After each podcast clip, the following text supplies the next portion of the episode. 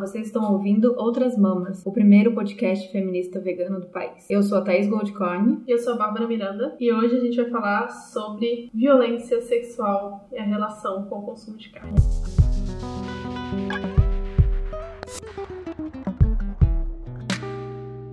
E a gente já tá no capítulo dois do livro, uma parte bem, bem pesada. O que que não foi pesado até agora? É. Mas essa parte de violência bem pesada, uns dados bem fortes que a gente trouxe aqui pra fazer essa comparação e depois entrar pro que a Carol vem falar nesse capítulo pra gente. Então a Bárbara fez uma pesquisa e aí pra gente trazer isso pra nossa realidade, pro Brasil. Sim, exatamente. Eu acho importante a gente trazer essa coisa dos números da violência no Brasil pra poder contextualizar melhor a nossa cultura e tentar entender melhor como que isso acontece. Então, alguns dados que a gente pesquisou, que são mais marcantes, que saíram em vários meios de pesquisa, tipo Ibope, Datafolha, e na verdade não são dados tão recentes, os números vêm aumentando ao longo dos anos, e aí tem o questionamento, né, de se as mulheres estão denunciando mais, ou se a violência está aumentando. Ou se a violência está aumentando. Então, talvez as duas coisas. Talvez as duas coisas, exatamente. E alguns dados mais chocantes é que um estupro é relatado a cada onze minutos, e isso a estimativa é que seja só de dez por cento do que realmente acontece hum. no país. É um número muito grande.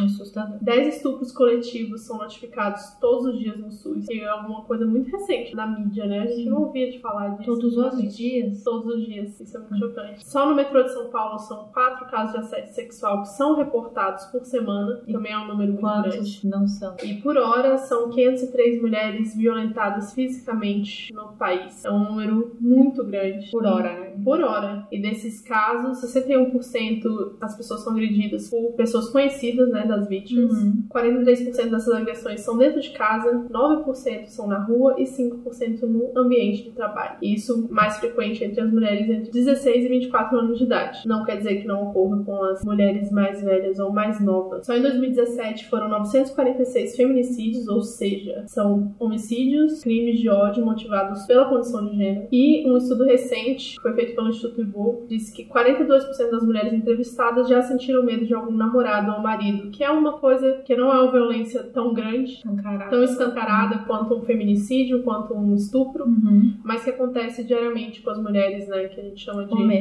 microagressão, que é conviver com medo de estar perto de homens, né, e não é de desconhecidos no meio da rua, de pessoas é que estão próximas, gente, é o cara que você dorme junto, e é um dado que a gente, por exemplo, consegue se relacionar. Sim, é. Eu acho louco esses números, assim, quando a gente se depara com eles, porque quando a gente ouve aqueles argumentos de que, ah, violência Violência é violência, é, os homens são os que mais morrem em assaltos e tudo mais, a gente esquece de um detalhe importante, a gente não, porque a gente nunca esquece, mas quem fala esquece de um detalhe importante, que homem que morre em assalto, ou em briga de trânsito, ou de acidente, morre porque ser humano que morre pela violência no geral. Agora, esses casos são crimes, que é como a gente falou, de ódio mesmo no gênero, tem uma, uma especificidade, especific... ai que palavra difícil... é simplesmente pelo fato de ser mulher. Então, o porquê que é tão difícil, e aqui no Brasil tem esse recorte, por que que ser mulher, ser menina é tão difícil no Brasil, e por que essa coisa tão enraizada dentro da família ou dentro dos lugares que seriam os nossos lugares seguros. Sim, e isso a gente tá falando só de mulheres reconhecidas como mulheres pela sociedade. Sim. Porque em número de população L G B T, transexual, e aí a gente aumenta absurdamente. O Brasil lidera o ranking Sim. de violência contra a população L G B T, então aumenta ainda mais. É, acho que se a gente for tentar trazer uma coisa em comum com isso, é a violência contra o diferente. Então tem um ser que é o dominante na sua posição de conforto e tem o diferente dele, que é a mulher, o gay, ou é trans, ou isso é diferente do que ele é. E só isso já é um motivo pra gente estar encaixado nessa situação de violência. Essas coisas em comum que a gente tenta trazer isso com o que a Carol vai falar no livro, que nesse capítulo específico, que é semelhante semelhanças dessas estruturas de poder e violência. Sim, não só semelhanças, mas como que tá relacionado o ato, né? Uhum. A gente falou muito de referente ausente nos últimos episódios e explicou bastante sobre isso, e ela retorna, aliás, ela passa o livro inteiro falando sobre isso, mas assim, ela Sim. retorna explicando, dando mais exemplos, mais motivos para as pessoas entenderem qual que é essa ligação. É importante lembrar que a Carol, ela começou o trabalho dela como feminista e depois virou vegana, uhum. e ela teve um centro de ajuda, criou dentro da própria casa dela um centro de ajuda para mulheres mulheres que sofreram violência doméstica. Então ela começou toda a pesquisa dela focando nessa coisa da violência, violência principalmente a violência doméstica. Acho interessante esse parênteses para a gente falar sobre aqueles casos de que o veganismo ou os veganas que são acusados, ou os veganos que são acusados de não olhar para a causa humana, uhum. essa viagem toda. Eu acho que uns pensamentos como Carol e o que a gente pensa, assim, a gente só conseguiu ser vegano porque a gente olhou para todas as, sim, para as causas, para todas os, as opressões, para todas as formas de violência. Eu acho tão lindo ver que a Carol fez esse trabalho para mostrar que, ah, essas loucas que ficam defendendo animal, não, por que que não vai fazer alguma coisa? Fazemos também, fez também. Uma coisa não exclui a outra, muito pelo contrário, são todas juntas. Você tava falando alguma coisa da Carol, desse trabalho dela? É, com relação a esse trabalho, que ela logo no começo dessa parte do segundo capítulo, né, ela introduz algumas coisas interessantes que normalmente a gente não faz a ligação. Por exemplo, é muito comum um homem agressor, antes de violentar a mulher, se eles têm um animal de estimação, ele vai ameaçar o animal de estimação antes de ameaçar a mulher, machucar o animal de estimação como forma de ameaça. Tipo, o próximo ah, é você. Isso ela escreve baseado nos estudos, na experiência uhum. que ela teve dentro do assunto. Ou você pega os casos de violência que acontecem com grande frequência nos Estados Unidos, desses meninos que chegam na escola e atiram uhum. em todo mundo. Todos eles tiveram alguma experiência com caça ou já tinham matado animais anteriormente. Então, meio que o animal é o referente ausente na violência que ele vai praticar com as outras pessoas, que o agressor vai praticar com a mulher. Então, é, tem uma ligação meio direta de uma coisa com a outra. Ainda aí mais fundo, que eu acho que isso está mais pra frente ainda da nossa, da nossa linha, mas essa relação de como o homem, nesse caso o homem agressor, vê uma mulher e a maneira como ele vê um animal, até nessas relações que a gente vê super normalizadas de homens aqui no Brasil, essa coisa do em banalizarem as relações sexuais com animais, por exemplo. Uhum. E fazer essas comparações, aí a gente vai entrar mais pra frente nessas comparações e por que que a gente usa essas metáforas, né? Por que que será que a gente usa tanto as mesmas metáforas pra comparar o ato sexual com animais ou comparar é, uhum. mulheres, tanto comendo animais vai comparar a mulher, tanto fazendo sexo com animais vai comparar a mulher e aí vice-versa. Sim. Não é por acaso quando você transforma aquela mulher em coisa e aí você pode dominá-la, é a mesma coisa com o animal, você transforma ele em coisa e você pode dominá-la. Então acho que o primeiro passo é fazer isso com o animal que tá ali próximo, que te pertencem, né, os animais domésticos, e aí você transforma aquilo lá em seu, em coisa, e logo você domina da maneira que bem entender. E aí pra passar isso pra mulher que você tem dentro de casa, é um passo. Tem que partir do princípio de que a gente sempre tá se considerando maior e melhor, mais uhum. evoluídos do que os animais, uhum. e dentro do grupo de pessoas a mulher é menos evoluída, pior do que os homens. Então tem uma escala aí, mas que o animal é sempre usado como referência pra se comparar com a mulher. Ela cita dois exemplos que são muito óbvios, na verdade, mas é bom ressaltar, que é quando ocorre casos de violência contra a mulher, a mulher sempre se sentir como um pedaço de carne. Uhum. E a questão da pornografia, que a mulher é retratada em pedaços. É, essa coisa das metáforas, como a gente usa até o termo de que o consumo é o final da violência, no caso uhum. do comer carne, e o estupro ou o feminicídio seria o final da violência no caso de violência contra a mulher. Mas entre uma coisa e outra tem várias nuances, assim. Então, por exemplo, essa coisa da gente sair, ser assediado. Os caras me olharam tanto que eu me senti uma carne pendurada no açougue. Uhum. A gente tem que prestar muita atenção, acho que em todos os estudos as metáforas vão dizer muitas coisas sobre, é. sobre nós, assim, por que que a gente usa isso. Outro que homem usa muito, quando ele vai sair pra noite pra procurar mulher, ele fala, vou sair pra caçar. Isso também é muito usado. Por quê? Porque é realmente dessa maneira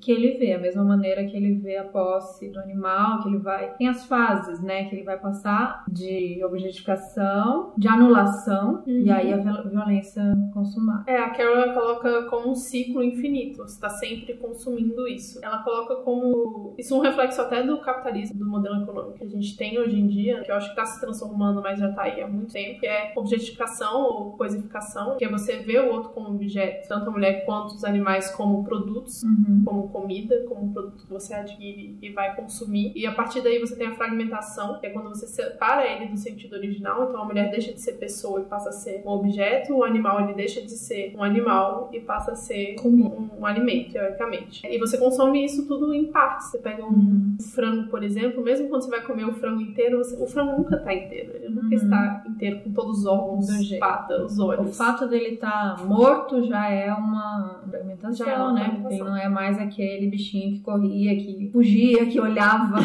que emitia sons e tal. É legal essa parte da fragmentação, porque também a gente pode comparar ela nos dois sentidos, assim, uhum. Quando você vai falar nessa violência, mais no caso do assédio do homem com a mulher, e a mídia faz isso muito bem, essa fragmentação é assim, a mulher deixa de ser uma mulher com suas questões, com a sua subjetividade, para ser ou só os peitos, o par de peito, ou só a bunda, ou só a boca. Aqui não é vídeo, a gente não consegue mostrar, mas depois a gente pode até postar, né, no Instagram. Uhum. Essas comparações, já vi várias desse estudo de publicidades, ou de mesmo comerciais de cerveja e tudo mais, assim, ou qualquer, vendendo qualquer coisa, lingerie, sei lá, qualquer coisa. E aí você tira o rosto da mulher, só o corpo. Essa é a fragmentação, assim, que eu preciso tirar uma unidade daquilo. Sim. Eu preciso não ver aquilo como igual, eu preciso ver um pedaço, um pedaço que me interessa. Sim. E o pedaço que eu vou poder consumir. É, e essa é a fase final do ciclo, né, que ela fala que é o consumo. É, você já objetivou tanto, você já fragmentou, você pode então consumir de consciência limpa, tá tudo ok, Sim. que é aquilo ali que tá sendo vendido pra você, é, né? Então não tem nada de errado. Então essa coisa, dividir a mulher nessas partes, mais ou menos a mesma coisa que a gente faz com dividir os animais dessa maneira. A gente não come o bicho inteiro porque a gente não pode, é o tal, o tal do referente ausente, associar que aquilo um dia teve uma vida, que teve uma história, então a gente vai e faz picadinho, filezinho, nuggets. Então a gente fragmenta tanto no corpo, de fato, como na linguagem, né? A gente chama de carne, a gente chama de bife, menos de corpo do animal. Isso são todas maneiras, a gente fala disso como parece assim, ah, vocês não enxergam isso normal, a gente também não enxergava, é. Assim, não é assim, nossa, vocês são idiotas, eu ia falar burro também.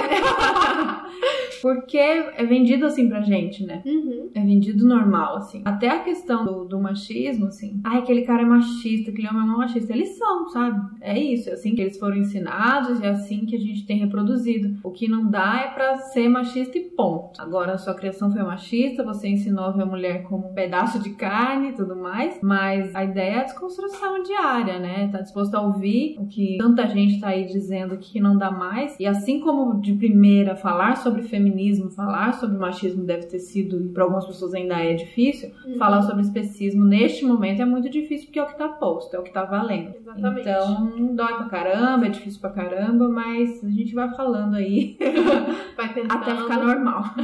A partir disso, ela começa a dividir em fragmentos, pra poder secar bem esse assunto e aprofundar bem isso. E eu acho bem interessante a forma como ela separa e ela coloca coisas que eu mesma nunca tinha pensado a respeito. Por exemplo, no fragmento um, que ela fala da violência com equipamentos, né? Uhum. E ela começa falando que é muito comum vir alguém falar que é carnívoro. E aí eu fico olhando e falo, uhum, tá bom. Que é normal, né? A gente tá viajando de ter dó dos bichos porque é normal comer. É. Os bichos fazem isso. O leão não tem dó do bicho que ele come, não. Porque é assim, é a natureza, cadeia alimentar, sobrevivência. Uns comem os outros, normal. Agora pede pra uma pessoa ir lá matar a vaca na dentada, não vai dar. Só nos dentes. Nas nos unhas, no máximo. Deixa não pode crescer. Não pode usar facão, não pode usar equipamento, não pode usar Exatamente. Nada. Então não dá pra gente se comparar com o que o leão faz. O que acontece na natureza é lindo, é maravilhoso. Se eu assisto lá os... nem é, mas Discovery Channel na minha época era National, sei lá o quê. Eu fico com dó do bichinho quando ele perde, mas é a natureza. Ai, que lindo, o ciclo ali. E o bicho tem uma chance ali, você sempre assiste. Tem vez que o leão, ele não. se dá bem. Consegue, aí destrói, come, todo mundo come, fica lá todo mundo... Mas tem vez que ele se dá mal, que o bicho foge. E tem a questão... que você foge, agora do jeito que a gente faz, não, não damos op... não tem opção, bicho. Não, a gente não dá opção pro bicho opção. E a gente faz isso de forma excessiva. Né? O animal, ah, não, o leão mata o bicho todo dia pra não, comer. Não, ele come aquilo e fica ali digerindo aquele cadáver dentro do corpinho dele, porque aquilo lá, gente. E ele sabe que é um cadáver. E o corpo dele tá preparado pra isso, né? A gente sabe de estrutura, de destino e de tudo mais. E ele tem essa consciência, né, de que ali tinha um animal vivo e que ele precisa comer, então ele vai matar pra poder comer. A gente se mandar. A maior parte da galera matar, não vai matar. Imagina, não consigo correr dali até o busão. Vou matar quem? Caçar quem com a lança? Vou matar, né? Como? Não tem jeito. E aí, claro que facilitou a nossa vida ir lá no Pão de Açúcar comprar bandejinha. Mas assim, saiba que você tá indo lá no Pão de Açúcar comer a bandejinha. Não, repete comigo. Não vai usar o argumento de que é cadeia alimentar, de que é normal, que a gente faz porque a gente é carnívoro, porque a gente não é carnívoro, tá? É isso. É. Viajamos, onde a gente tava? Violência com equipamento. Equipamento, exato. E aí que a gente inventou pra conseguir fazer tudo isso acontecer, um monte de máquina, um monte de faca, tudo quanto é equipamento, né, que a gente, que a gente não quer ver um resquício do bicho ali, então tem que tirar pelo, tem que tirar unhas, dentes, peles, vísceras, e aí aproveita cada coisa de uma outra maneira uhum. outras não se aproveitam. Tudo bem, você vai aproveitar a pele pra moda, não sei o que, da bexiga que sai um líquido que você usa pra fazer um remédio, um cosmético. A gente usa é muito louco. Pra filtrar. Pra filtrar, a gente usa. A gente só usa todas essas sub-coisas porque a gente usa a carne principalmente. Sim. Então todo o resto é consequência do consumo da carne. Uma coisa interessante de falar, que talvez nem todo mundo saiba, a gente já tá estudando sobre veganismo há tanto tempo que pra gente algumas coisas são óbvias, né? É que nada na indústria da carne é desperdiçado. É uma coisa que não tem desperdício. Absolutamente tudo é aproveitado. Então o resto de carne que sobrar, que não é carne de primeira, vai pra população mais pobre, ou vai pra outros animais, ou vai, por exemplo, pra ração de bicho. Nossa. O que é muito bizarro, né? Por exemplo, você dá carne de porco e vaca pro cachorro que nunca comeria porco e vaca na natureza. Uhum. E não é o que é considerado a parte boa. Exatamente. Aquele resto do resto, daquele pior que não deu certo, triturado, misturado, seco, e aí virou o que a gente põe pro nosso cachorro. Parece uma coisa boa falar que aproveita tudo, porque hoje falando em desperdício, acho uhum. ótimo, né? Aproveita tudo. Mas não dessa maneira, não um corpo e de uma maneira sem critérios, tipo assim, é. a população que não tem grana, primeiro você pega ali o bicho, e aí a parte legalzona do bicho, bacana, que não vai te fazer mal, vai, mas né, vende como não. E é o que sobrou daquilo, a parte que talvez não seja nem tão saborosa, nem nutritiva e nem saudável, aí vai pra quem não tem grana. E qual é? Cadê a justiça? É a segregação. Né? Cadê, é, a, cadê a parte legal de que, aquele papo de que a carne é um luxo, que todo mundo poderia comer, porque como é que a gente vai alimentar? A gente sabe hoje que não, que com carne não dá pra alimentar todo mundo. Uhum. Com vegetais, talvez teríamos uma chance de sobreviver. Daqui a pouco acabou todo mundo, acabou comida, acabou espaço, acabou tudo. A gente é. tem uma chance ainda tem, de tentar tem. fazer a coisa acontecer. Eu fico pensando nisso, será que tem gente que pensa mesmo, foda-se, tô aqui, vou comer tudo? E tem, né? Eu acho que tem, tipo Trump, assim, na vida. Tipo Trump, mas você não, você que tá, você não é tipo Trump, entendeu? Não é, a gente pensa. Não penso só no que eu vou comer, eu penso no que todo mundo vai comer. Exatamente. Eu tô aqui de boa, mas enquanto os outros não estiverem de boa, eu não tô tranquila. Então, é. vamos tentar fazer dar certo pra todo mundo, assim. Viajando de novo. Então, falando do primeiro momento dessa fermentação, que seria a utilização dos equipamentos. Sem os equipamentos, a gente não teria conseguido fazer esse esquema que a gente tá fazendo muito louco agora. Comer carne três vezes por dia. Três vezes por dia, em todas as refeições. Esse é o fragmento um. Dois é o matadouro, que é o espaço fechado, isolado, trancafiado, que uhum. tudo também só é possível graças a ele. Sai correndo atrás do bicho, o bicho sai correndo, você não pega. Então, tivemos uma grande ideia. Fecha todo mundo num lugar. Cria os bichos lá dentro. Num espaço bem pequeno, gaiolinhas, tudo bem travadinho, tudo ali, que é muito da indústria. Essa coisa rápida, aí vem um, enfia um negócio, enfia outro, todo mundo fechado lá dentro, vira produto, vira objeto uhum. lá dentro, acabou as vidas. É, e aí tem a questão, né? Os matadouros, quem aqui já foi no matadouro? Tem os veganos que fazem vigília, eu mesmo quero ir em uma pra ver como é que é. Tô tranquila. Não, não vai, mas... Não, acho que eu vou, acho que um dia é. eu, eu vou precisar passar por isso. Mas na verdade, eles são bem isolados, bem difícil acessar uhum. esses locais, porque ninguém quer ver. Quem quer ver isso? Tem um grau alto de suicídio de pessoas que trabalham no Tem, matador. De doença mental. Doença mental também. Uhum. Não é um lugar legal, gente, não. de trabalhar. É um lugar que lida com morte, com medo, com gritos, com desespero. Não é, não é tranquilo, é. não é. É um local de automação, de trabalho, que a gente pode falar um pouco mais no próximo fragmento que ela apresenta. É um local que você lida com vidas, você está matando o tempo inteiro, uhum. né? Então você vai psicologicamente sua. É, ou você surta, que acho que é bem comum, ou você banaliza total, né? Uhum. O ser humano tem esse mecanismo de defesa de normalizar umas situações que não são normais. Eu lembrei, não sei porquê, lembrei de um amigo meu. Uma vez a gente fazendo um filme numa produtora, que era uma casinha, e aí tinha muitos ratos. E aí ele era, assim, um desses meus amigos mais do bem, mais queridos, fofo, sensível. E aí o primeiro rato apareceu e ficou pra ele, porque era o homem que tava ali, que ele tinha que matar o rato. E ele tinha que matar o rato, assim, era na paulada, sei lá, tipo, se vira. Uhum. E você, assim, estagiário e tal. Ele disse que no primeiro rato que ele matou, ele sofreu tanto, ele sofreu tanto, ele chorou, ele sonhou com aquilo, ele ficou mal. No décimo quinto rato, ele tava fazendo piada, entendeu? Ele tava tranquilo. Tipo, banalizou. Eu acho que isso representa muito o que a nossa cabeça faz, assim. Uhum. O que é normal, o que é da essência dele, não é o cara que tava matando quinze ratos achando tranquilo. Era aquele primeiro uhum. que viu ali um bichinho que olha pra você quase que pedindo, por favor, não faz isso. Uhum. E você sente, você sente a dor dele, você se identifica. Mas aí o esquema nosso, a nossa sociedade endurece a gente muito. Tipo, acho que na cabeça dele naquele momento ele falou assim, ou eu vou ser taxado de incompetente, ou de bichinha... É. eu preciso resolver isso. E aí tem aquela, você é um homem ou o quê, né? Tipo, ele se colocou nessa situação e aí banalizou. Eu imagino que aconteça muito isso em Matador, assim, os é. caras acabam achando normal. É a única maneira de não enlouquecer é achando normal. Mas não deixa de ser é, uma coisa maluca. A violência como um todo, né? Quando a mulher, principalmente, cara, porque quantas mulheres você conhece que já sofreram violência, agressão, foram estupradas? Muita. Então você fala assim, caraca, só mais uma.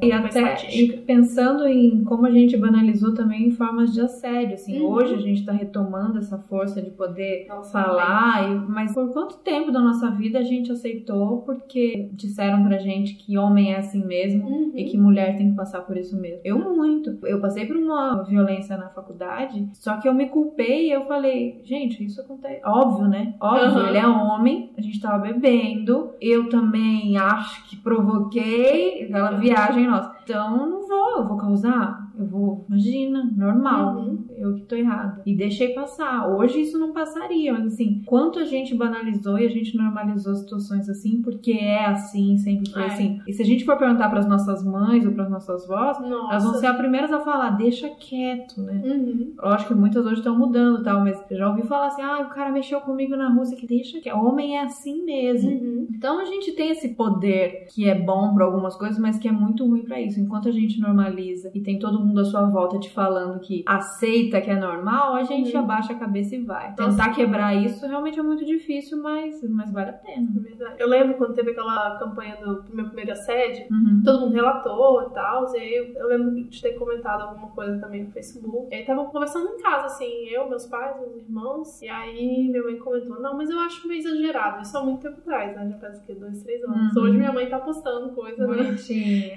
feminista nas redes sociais, Nossa. Dia da Mulher. Assim, mas na época ela falou, ah, isso acho meio exagerado, não é possível, vocês não sofreram assédio quando vocês eram pequenas? Aí a minha irmã já hum. levantando assim, como assim não? Tipo, todo dia, sempre. No meio da rua, todo sempre, dia, sempre. Uma coisa muito normal. É, e pra ela já era normal, ah, é aquela coisa, não, mas é elogio. É tá? elogio, é, exatamente. Tem aquela coisa de passar em frente à obra e tal, não, mas é elogio, você tem que se... Eu lembro de ouvir muito isso, ah, pra minha autoestima, passar, passar em frente a... Não, gente, eu tenho medo real. Eu também. Medo real, e eu sempre tive medo real. Uhum. Eu acho que todas as mulheres, sempre atravessei a rua, mudei caminho, então não dá pra normalizar uma coisa que não te deixa uhum. livre. Então falar, poder falar, poder fazer diferente, poder questionar é libertador, assim. Acho que se na época disso que aconteceu na faculdade eu tivesse falado pra um monte de gente, uhum. teria rolado algumas consequências, mas depois eu me sentiria livre, e não com aquela culpa que eu carreguei por anos. Também, eu relatei isso no Facebook quando rolou a campanha do meu primeiro assédio, uhum. e aí várias pessoas da faculdade que eram do meu convívio. Que?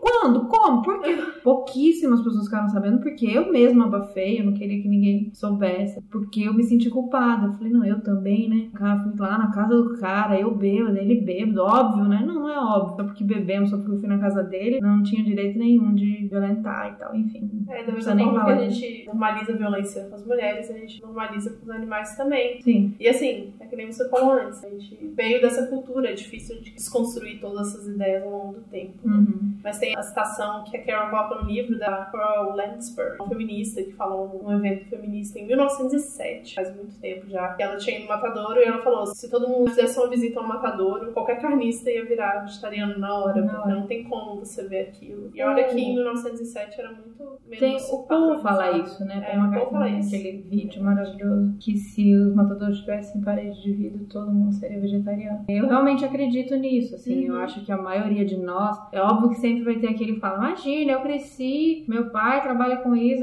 Tem pessoas que criaram essa casca de não ter essa empatia, ou ter dó, ou ver o sofrimento do bicho. Mas, assim, dois mil e dezoito, a maioria de nós não tá preparado pra ver não. a violência que acontece de fato. E, e aí, assim, você não precisa ir até um matadouro. Coloca aí um, um documentário pra você assistir que já resolve isso aí.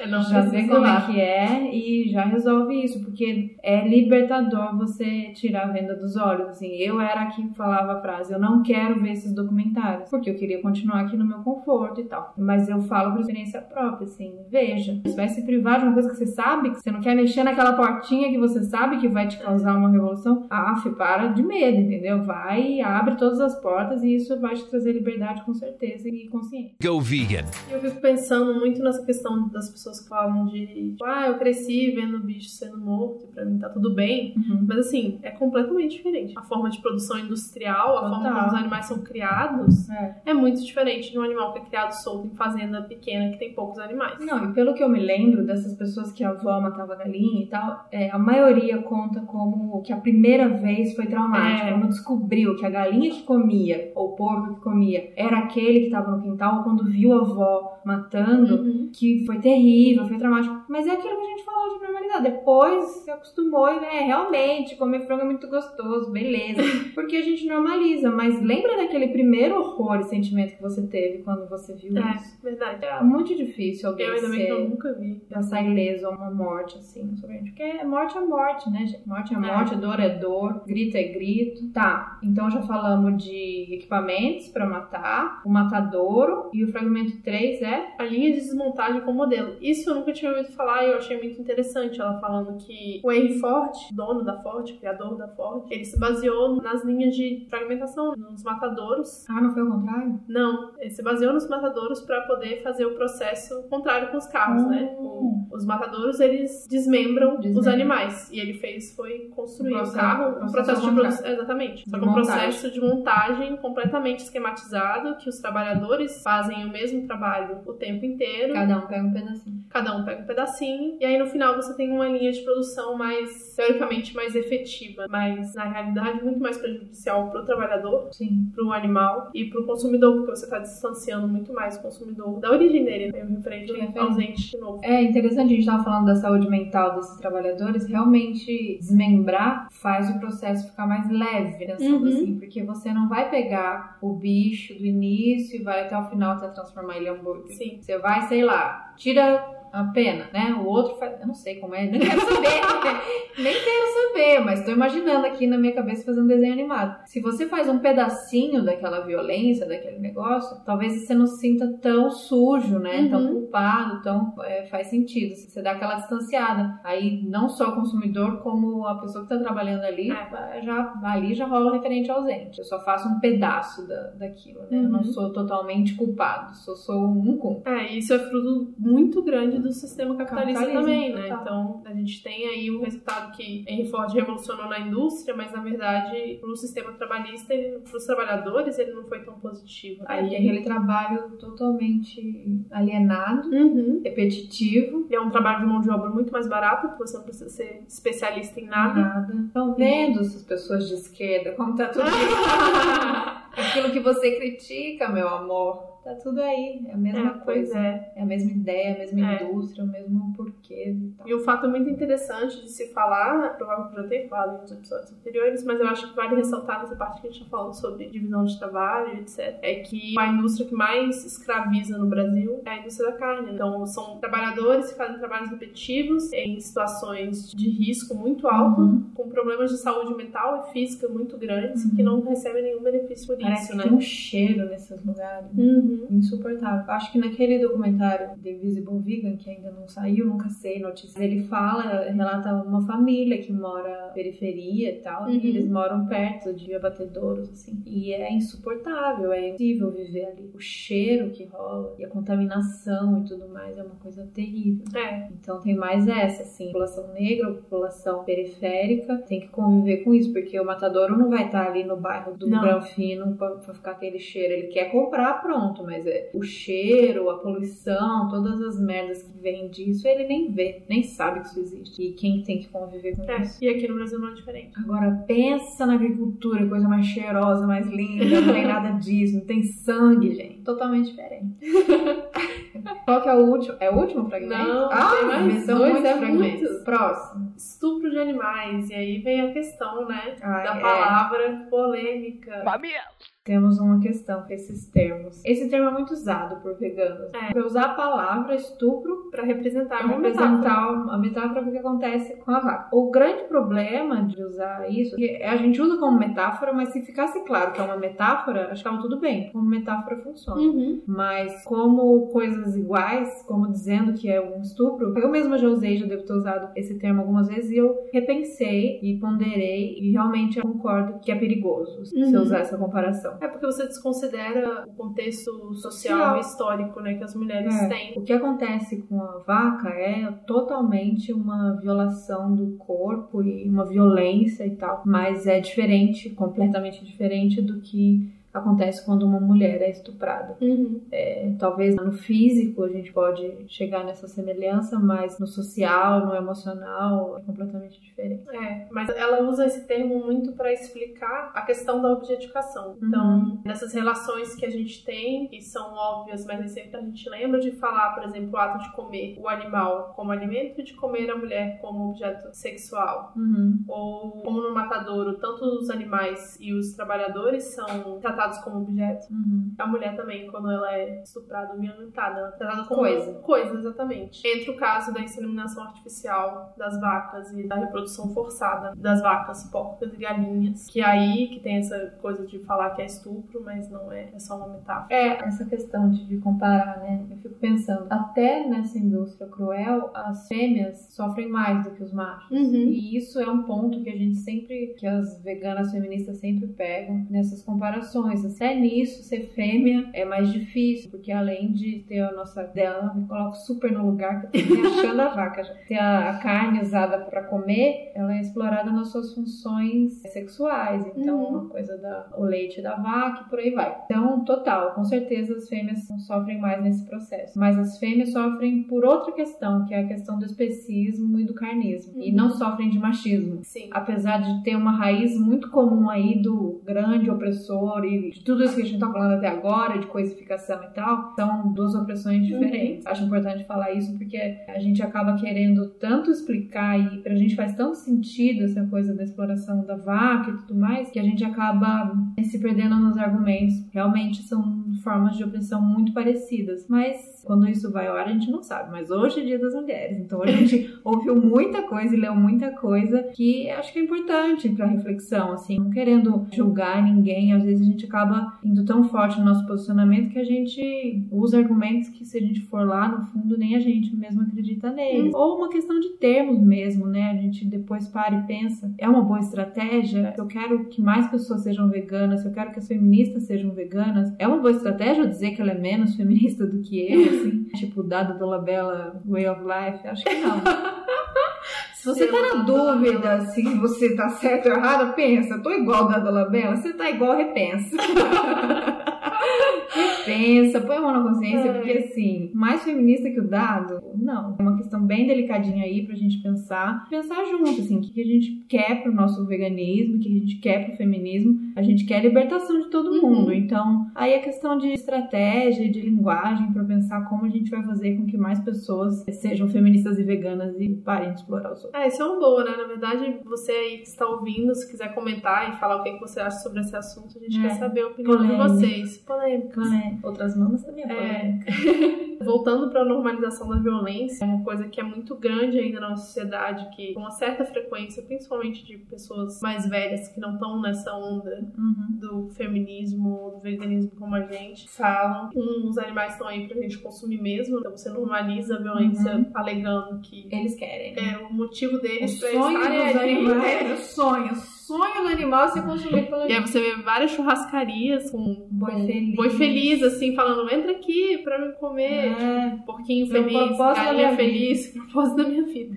É, não só nas churrascarias, como embalagens, aqueles queijos e uhum. Ave Maria. Não, gente, o bicho não tá feliz. E o caso da mulher, que é safadinha ali, né, que gosta de apanhar, Curte. que gosta Curte de ser assediada, assediada que, quando na verdade tudo isso foi construído na é. sociedade. Mulher de malandro, que acabar com amiga quando você usa esse termo. Ela gosta de apanhar. Uhum. O marido atrás do outro que bate nela, ela gosta. Quem gosta? Não, não é assim. Não existe. Essa mesma comparação, então. Aí temos outro ponto em comum. O animal que gosta de ser morto para ser consumido e a mulher que gosta de ser violentada, de ser uhum. assediada. Isso são mitos criados pela sociedade que ainda são reproduzidos. Pode, ficar, pode dormir tranquilo, pode né? dormir tranquilo. Pode não, dormir tranquilo. Não, a mulher quer, o animal quer, eu durmo tranquilo, sou um cidadão do bem, sou ótimo, sou maravilhoso e segue vida e eu continuo aqui ótimo. Pra gente pensar também se a gente tá reproduzindo e uhum. falando essas coisas. Tem uma série na Netflix, eu não sei se você assistiu, The Good Place. Não. Cara, é muito bom. É porque é bem exagerado, é bem caricato, assim, mas é basicamente The Good Place seria tipo o céu, depois que você morre, você vai pro céu, né? Hum. Ele ficou fazendo essa análise das coisas que você fez, que quem os personagens hum. fizeram na vida pra saber se eles estão, tipo, no lugar certo. E é interessante uhum. isso, mas eles não falam de consumo de carne, por exemplo, hora nenhuma. Ia ser interessante, né? Yeah. A gente podia fazer um momentinho, nos próximos a gente pensa nisso, de sempre indicar alguma coisinha, um ah, livro, é. um filme. Alguma... Ah, mas então agora vai ser o que eu vou indicar mesmo. Já? Sim, já, já, agora, já, já, já é, não, mentira. Na hora que eu li essa parte no livro, assim, reli, né, desse fragmento cinco que ela fala do Jack Estripador, especialmente de assassinos em série. Tem uma série na Netflix que chama The Mindhunter, uhum. o Caçador de Mentes, que fala sobre assassinos em séries e como que esse conceito de assassino em série surgiu na sociedade do F B I, não sei, alguma coisa assim, nos Estados Unidos, como que eles começaram a ver que existia um padrão entre algumas pessoas específicas que matavam com certa frequência. Uhum. E são sempre caras que matam mulheres e que usam exatamente o mesmo sistema que é usado no consumo de animais. Então, são caras que começam praticando essa violência com animais e depois vão passando para mulheres, e sempre com um cunho sexual. Então, sempre um estupro seguido de um assassinato, esquartejamento. É muito pesado. A série é pesada, mas é interessante de ver, assim, e ela fala sobre isso. Pro homem, aí a gente tá falando de pessoas mentalmente doentes, né? Uhum. Mas que representam como se fossem as piores células da doença, da sociedade. Eles se sentem de alguma forma muito frágeis e a forma deles se mostrarem fortes é se mostrando dominantes sobre as pessoas uhum. que teoricamente são mais fracas, gente. As mulheres e os animais. Uhum. Então ela fala sobre essa metáfora do Jack Estripador e como que isso foi reproduzido ao longo da história. Uhum. Então fica a dica aí, Caçador de Mentes. Eu hoje não vou indicar nada. Vamos ver se vem. Fragmento seis. Retalhamento de mulheres é o último. Mas o Jack Estripador e o retalhamento de mulheres não é a mesma coisa? Sim, é, né? Mas o Jack Estripador ela fala especificamente, especificamente do, dessa, de, de serial killer. Ah, tá. O retalhamento é aquilo que a gente falou, um pouco desses pedaços, de dividir. Tanto funciona para os animais, uhum. na hora do consumo do, do alimento, e tanto funciona para violência pra sexual. Mulher, né?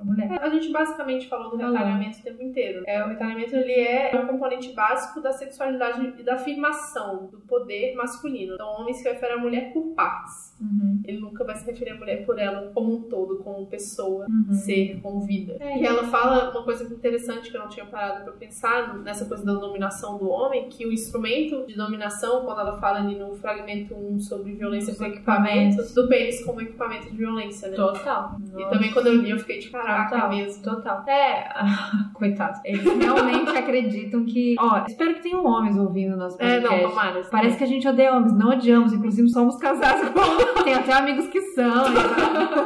Vários amigos. Vários amigos que são, nenhum problema. Quando a gente fala, eu não precisava nem estar explicando isso, não. Né? Mas quando a gente fala aí, não, porque sempre vai ter um, nem todo homem, então, querido, a gente sabe que nem todo homem, mas assim, no geral, na sociedade do jeito, vocês não nasceram com gene pra ser idiota. É porque a sociedade do jeito que a gente foi construída colocou vocês nessa posição, então estamos aqui pra mudar isso mais uma vez, mas vamos lá. Realmente tem esse pensamento, essa coisa do pênis como poder, né? Uhum. Então, se eu tenho pau, eu tenho um poderzão aqui, aí eu vou usar, entendeu? E aí isso entra como equipamento de violência. Que triste, né, meu? Eu podia usar pra tanta coisa melhor.